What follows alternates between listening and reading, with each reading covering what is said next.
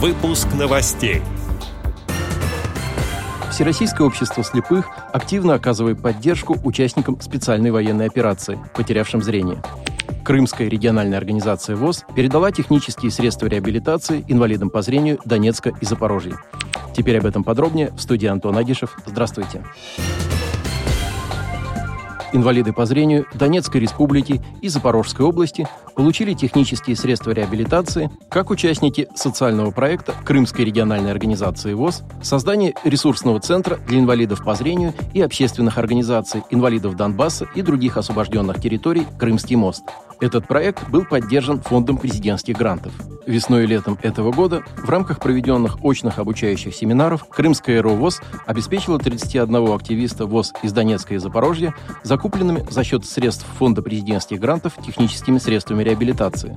Это металлические складные трости, ручные лупы с подсветкой, говорящие часы, тонометры, термометры и глюкометры с речевым выходом, а также тест-полоски для глюкометров. По условиям участия в проекте наиболее активным участникам семинаров были вручены смартфоны Samsung. Часть технических средств реабилитации была отправлена в Донецкую и Запорожскую региональные организации ВОЗ. В Луганскую и Херсонскую региональные организации ВОЗ они будут переданы в ходе следующих очных мероприятий проекта – третьего обучающего семинара и традиционного большого культурно-спортивного реабилитационного образовательного фестиваля «Крымская осень-2023». Впоследствии обеспечение людей с инвалидностью новых регионов техническими средствами реабилитации будет осуществляться Социальным фондом Российской Федерации.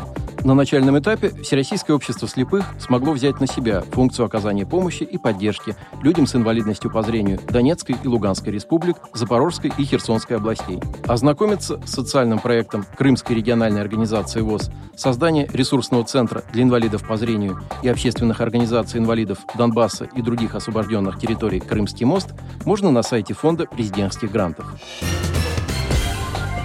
Всероссийское общество слепых на протяжении почти 100 лет проводит реабилитационно-просветительскую работу среди военно ослепших, потерявших зрение в ходе военных конфликтов. Недавно в белгородском сетевом издании «Белпресса» вышла статья о военнослужащем Александре, которому общество слепых оказало помощь в преодолении последствий утраты зрения. В госпитале он познакомился с героем Советского Союза Валерием Бурковым, и депутатом Московской областной думы, членом Центрального управления ВОЗ Владимиром Вшивцевым, которые оказали ему всестороннюю помощь и поддержку. Александр стал членом Белгородской региональной организации ВОЗ. При содействии руководства Белгородской РОВОЗ он прошел обучение у преподавателей компьютерных технологий специальной библиотеки для слепых и научился пользоваться смартфоном с помощью функции TalkBack, а также ознакомился с рельефно-точечным шрифтом Брайля.